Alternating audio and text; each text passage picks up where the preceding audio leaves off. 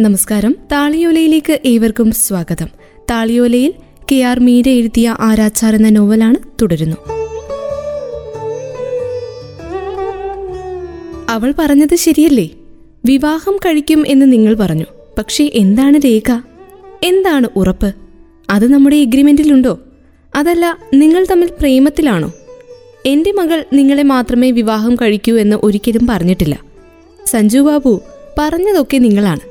പക്ഷേ പറഞ്ഞതല്ലാതെ അതിനുള്ള ഒരുക്കമൊന്നും ഇതുവരെ കണ്ടതുമില്ല. അത് കരാറിലില്ല. ഞാൻ വീണ്ടും ആവർത്തിച്ചു. ആ സമയത്ത് എനിക്ക് കഠിനമായ ക്ഷോഭം അനുഭവപ്പെട്ടു. ഇടത്തെ മാറിടം പറഞ്ഞു പോകുന്നത്ര വേദനിച്ചു. അയാളുടെ നോട്ടത്തിലും ഭാവത്തിലും ശബ്ദത്തിലും കൂടിയിരുന്നത് ഒരു പിശാചാണെന്ന് എനിക്ക് തോന്നി. ഞാൻ അയാളെ വെറുക്കാൻ ആഗ്രഹിച്ചു. സഞ്ജീവ് കുമാർ മിത്ര എന്നെ തുറച്ചു നോക്കി ശില പോലെ നിന്നു. ഇത് ശരിയായെന്ന് തോന്നുന്നു പെട്ടെന്ന് അച്ഛൻ പറഞ്ഞു. അപ്പോൾ അയാളുടെ നോട്ടം അങ്ങോട്ട് ചാഞ്ഞു. വലിച്ചു നോക്കിയാലേ അറിയൂ. അച്ഛനെ സഹായിച്ചു കൊണ്ടുനിന്ന പോലീസുകാരൻ പറഞ്ഞു അച്ഛൻ എന്തോ പറയാൻ തുടങ്ങുകയായിരുന്നു. പക്ഷേ ഓർക്കാപ്പുറത്ത് സഞ്ജീവ് കുമാർ അങ്ങോട്ട് നീങ്ങി. ഓ ഇതാണല്ലേ ആ ലിവർ? നോക്കട്ടെ. അയാൾ അതിലൊന്ന് തൊട്ടു. പിന്നെ കൗതുകം വഴിയുന്ന മുഖത്തോടെ അച്ഛനെയും പോലീസുകാരനെയും നോക്കി കണ്ണിറുക്കി ചിരിച്ച് ലിവർ ആഞ്ഞു വലിച്ചു. വയറ് നിറയുമ്പോഴുള്ള ഒരു എക്കിൽ ശബ്ദം ലിവറിൽ നിന്ന് ഉണ്ടായി. പെട്ടെന്ന് എന്റെ വലത് കാൽക്കീഴിൽ നിന്ന് ഭൂമി തെന്നി മാറി. ദിഗന്ധങ്ങൾ നടുങ്ങുന്ന ഒരു ശബ്ദം ഉയർന്നു. വീഴാതിരിക്കാൻ ഞാൻ ശ്രമിച്ചെങ്കിലും സാധിച്ചില്ല. ഒരു നിലവിളിയോടെ കഴുത്തിൽ കുടുക്കില്ലാതെ തന്നെ ഞാൻ അനേകായിരം മനുഷ്യജീവിതങ്ങൾ നിപതിച്ചിട്ടുള്ള ആ പാതാളത്തിലേക്ക് ആഴ്ന്നു. അച്ഛന്റെ കഥയിലെ ഏറ്റവും വലിയ വഴിത്തിരിവ് ഇതായിരുന്നു. ജീവിതത്തിൽ ആദ്യമായി തൂക്കുമരത്തിന് മുന്നിൽ ആരാച്ചാർ ബോധം കെട്ടുവീണു. എന്റെ കഥയിലെയും ഏറ്റവും വലിയ വഴിത്തിരിവ് ഇതായിരുന്നു. സഞ്ജീവ് കുമാർ മിത്ര എനിക്കൊപ്പം ചാടി. തൂക്കിക്കൊല്ലപ്പെട്ട ഒരായിരം മനുഷ്യരുടെ മലമൂത്രാദികൾ ഭക്ഷിച്ചു വളരുന്ന ശുദ്രജീവികളുടെ ജീർണഗന്ധങ്ങൾ. ആ ഗന്ധങ്ങൾ നിറഞ്ഞ ഇരുട്ടുമൂടിയ കുഴിയിൽ അയാൾ ശരീരം കൈകൾ കൊണ്ട് ഞെരിച്ച് തകർത്തു. അസ്ഥികളിൽ പേരാലുകൾ വീടുകൾ ആഴ്ത്തുന്ന വേദന ഞാൻ അനുഭവിച്ചു. അമ്മുമ്മ സൂചിപ്പിച്ച മരണലക്ഷണത്തിന്റെ അർത്ഥം എനിക്ക് വ്യക്തമായി. അത് കരാറിലില്ല അല്ലേ? അയാൾ മന്ത്രിച്ചു. അത് ആ നിലവറയിൽ പ്രേതങ്ങളുടെ ആക്രോശം പോലെ പ്രതിധ്വനിച്ചു.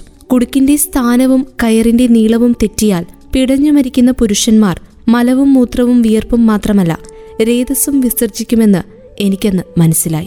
ആരും പറഞ്ഞു തന്നില്ല. പക്ഷേ അത്തരം കാര്യങ്ങൾ ഒരു സ്ത്രീക്ക് പ്രത്യേകം പഠിപ്പിച്ചു കൊടുക്കേണ്ടതില്ല. അച്ഛന് ഏറെക്കാലം ക്ഷൗരം ചെയ്തു കൊടുത്തിരുന്നത് സ്ട്രാൻഡ് റോഡിൽ വഴിയോരത്തിരുന്ന അവിനാശ് സർക്കാരായിരുന്നു. ഞങ്ങൾ അദ്ദേഹത്തെ സർക്കാർജി മാമൻ എന്നാണ് വിളിച്ചത്. പ്രൈമറി ക്ലാസ്സിൽ പഠിക്കുന്ന കാലത്ത് ശ്മശാനത്തിനപ്പുറത്തുള്ള സ്കൂളിലേക്ക് നടക്കുമ്പോഴൊക്കെ ശ്മശാനത്തിന് മുൻപ് റെയിൽവേ പാളത്തിന് ശേഷം നാരായണൻ ദായുടെ ശവമഞ്ചക്കടക്ക് തൊട്ടു മുന്നിലുള്ള വഴിയോരത്ത് വളഞ്ഞ കമ്പി പോലെയുള്ള ശരീരത്തിൽ മുഷിഞ്ഞു കീറിയ ബനിയൻ നെഞ്ചിലേക്ക് ചുരുട്ടി സ്ത്രീകളുടെ ബ്ലൗസ് പോലെയാക്കി അദ്ദേഹം ആളുകളുടെ മുഖം വടിക്കുകയോ മുടി വെട്ടുകയോ ചെയ്തിരുന്നു. അദ്ദേഹം പാർട്ടി കൊടിമരത്തിൽ ആണിയടിച്ച് തൂക്കിയിട്ട നെടുകെ ഒരു മിന്നൽ പാഞ്ഞതുപോലെ പിളർന്ന കണ്ണാടിയിലെ പ്രകാശം പാളത്തിനപ്പുറത്തു നിന്നേ ദൃശ്യമായിരുന്നു. പുറം തിരിഞ്ഞിരുന്ന് ജോലി ചെയ്തിരുന്ന സർക്കാർജി മാമനെ ഞങ്ങൾ ആ കണ്ണാടിയിലൂടെയാണ് മുഖാമുഖം കണ്ടത്. സർക്കാർജി മാമന് ഒരു നമസ്കാരം പറഞ്ഞിട്ട് പോ ചെയ്തൂതി എന്ന് അദ്ദേഹം തിരിഞ്ഞു നോക്കാതെ വിളിച്ചു പറയുകയും ഒട്ടിയ കവിളുകൾ വിടർത്തി കറുപ്പ് പടർന്ന പല്ലുകൾ കാട്ടി കണ്ണിലൂടെ ചിരി സമ്മാനിക്കുകയും ചെയ്തിരുന്നു. വീട്ടിൽ വരുമ്പോഴൊക്കെ അദ്ദേഹം എനിക്ക് പുളിമിഠായികൾ തന്നു. ജോലി കഴിഞ്ഞാലുടൻ സർക്കാർജി മാമൻ ചായ ചായപീടികയിൽ അച്ഛനെ കാണാനെത്തി. അവർ പരസ്പരം പത്രം വായിച്ചു കേൾപ്പിക്കുകയും റേഡിയോ വാർത്തകൾ കേട്ട് രാഷ്ട്രീയം ചർച്ച ചെയ്യുകയും ചെയ്തു. ഒരു പ്രഭാതത്തിൽ റെയിൽവേ ട്രാക്കിലെ തുരങ്കത്തിനടുത്ത് ഒരു പെണ്ണ് മരിച്ചു കിടക്കുന്നെന്ന വാർത്ത കേട്ടാണ് ഞാൻ ഉണർന്നത്. അത് കാണാൻ ഞങ്ങൾ എല്ലാവരും ഓടി. ആളുകൾ വട്ടം കൂടി നിൽക്കുകയായിരുന്നു. അതിനിടയിലൂടെ എനിക്കൊന്നും കാണാൻ സാധിച്ചില്ല. ഞാൻ വിഷമത്തോടെ തിരിച്ചു നടക്കുമ്പോൾ ഗേറ്റിനപ്പുറത്ത് വഴിയോരത്തിരുന്ന് ഏതോ അപരിചിതന് ക്ഷൗരം ചെയ്യുകയായിരുന്ന സർക്കാർജി മാമൻ കണ്ണാടിയിലൂടെ എന്നെ നോക്കി സമാധാനിപ്പിച്ചു. സാരമില്ല ചെയ്തു അടുത്ത തവണ നിന്നെ മാമൻ തോളിലെടുത്ത് കാണിക്കാം എന്നിട്ട് അദ്ദേഹം മടിക്കുത്തിൽ നിന്ന് രണ്ട് പുളിമിഠായികൾ നീട്ടി.